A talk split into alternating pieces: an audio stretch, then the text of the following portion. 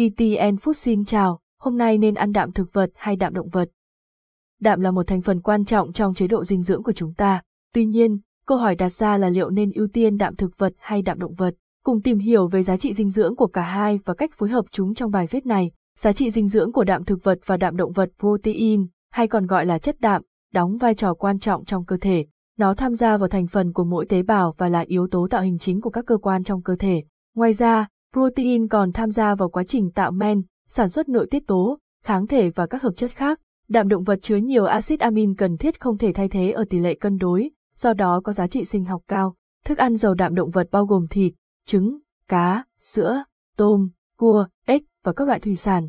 Tuy nhiên, thức ăn động vật thường giàu cholesterol và ăn nhiều các sản phẩm từ thịt có thể gây hại cho cơ thể. Đạm thực vật và những điều cần lưu ý đạm thực vật thường thiếu các axit amin cần thiết hoặc có tỷ lệ không cân đối, đặc biệt là murichi, tryptophan, ne và isone.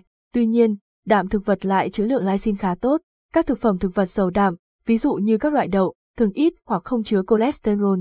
Theo Viện Dinh dưỡng Quốc gia, đạm thực vật có giá trị sinh học kém hơn đạm động vật do thiếu một số axit amin cần thiết hoặc tỷ lệ axit amin không cân đối.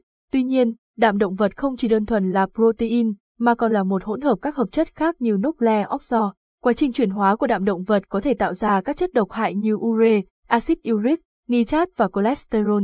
Nồng độ axit uric và nitrit nitrat cao trong máu có thể gây hại cho sức khỏe, trong khi cholesterol tăng cao trong máu có liên quan đến việc sơ vỡ động mạch và các vấn đề tim mạch. Phối hợp đạm động vật và đạm thực vật chế độ ăn cân đối giữa đạm động vật và đạm thực vật sẽ giúp hạn chế việc sinh ra các chất độc hại và nâng cao vai trò của chất đạm trong cơ thể. Nên ăn thực phẩm nào? Trước đây, nhiều tài liệu cho rằng lượng đạm động vật nên chiếm 50 đến 60% tổng lượng đạm trong khẩu phần ăn.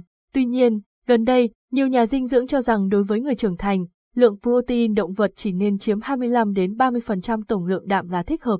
Đối với trẻ em, tỷ lệ này nên cao hơn, khoảng 50 đến 70% tổng lượng đạm. Thực tế, nguồn đạm thực vật phong phú và tỷ lệ protein trong nhiều thực phẩm thực vật rất cao. Ví dụ, tỷ lệ protein trong thịt bò khoảng 18 g trên 100 g, thịt lợn nạc là 19 g trên 100 g, cá chép là 17 g trên 100 g và trứng gà là 16 g trên 100 g.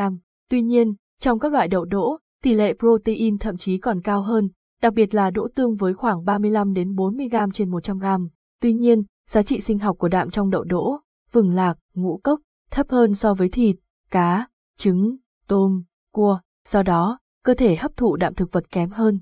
Vì vậy, phối hợp giữa đạm động vật và đạm thực vật trong khẩu phần ăn sẽ tạo ra sự thay đổi về số lượng và chất lượng protein. Sự phối hợp giữa các axit amin trong cả hai nguồn đạm góp phần vào một chế độ ăn cân đối và hài hòa. Một số nguồn đạm quý cá là một loại thực phẩm có giá trị dinh dưỡng cao, chứa nhiều chất đạm quý và các axit amin cần thiết.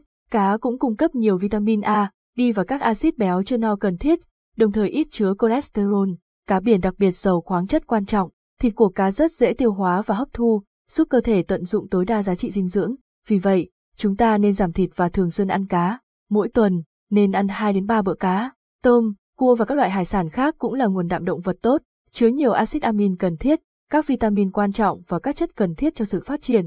Đậu đỗ khô, đặc biệt là đỗ tương, cũng có lượng protein cao.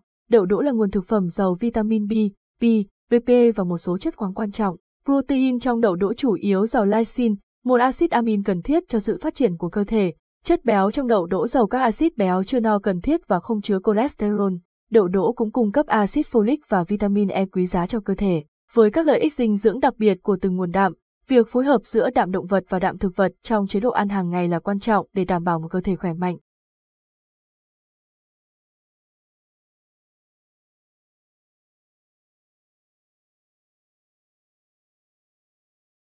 Anh heo cảm ơn và hẹn gặp lại.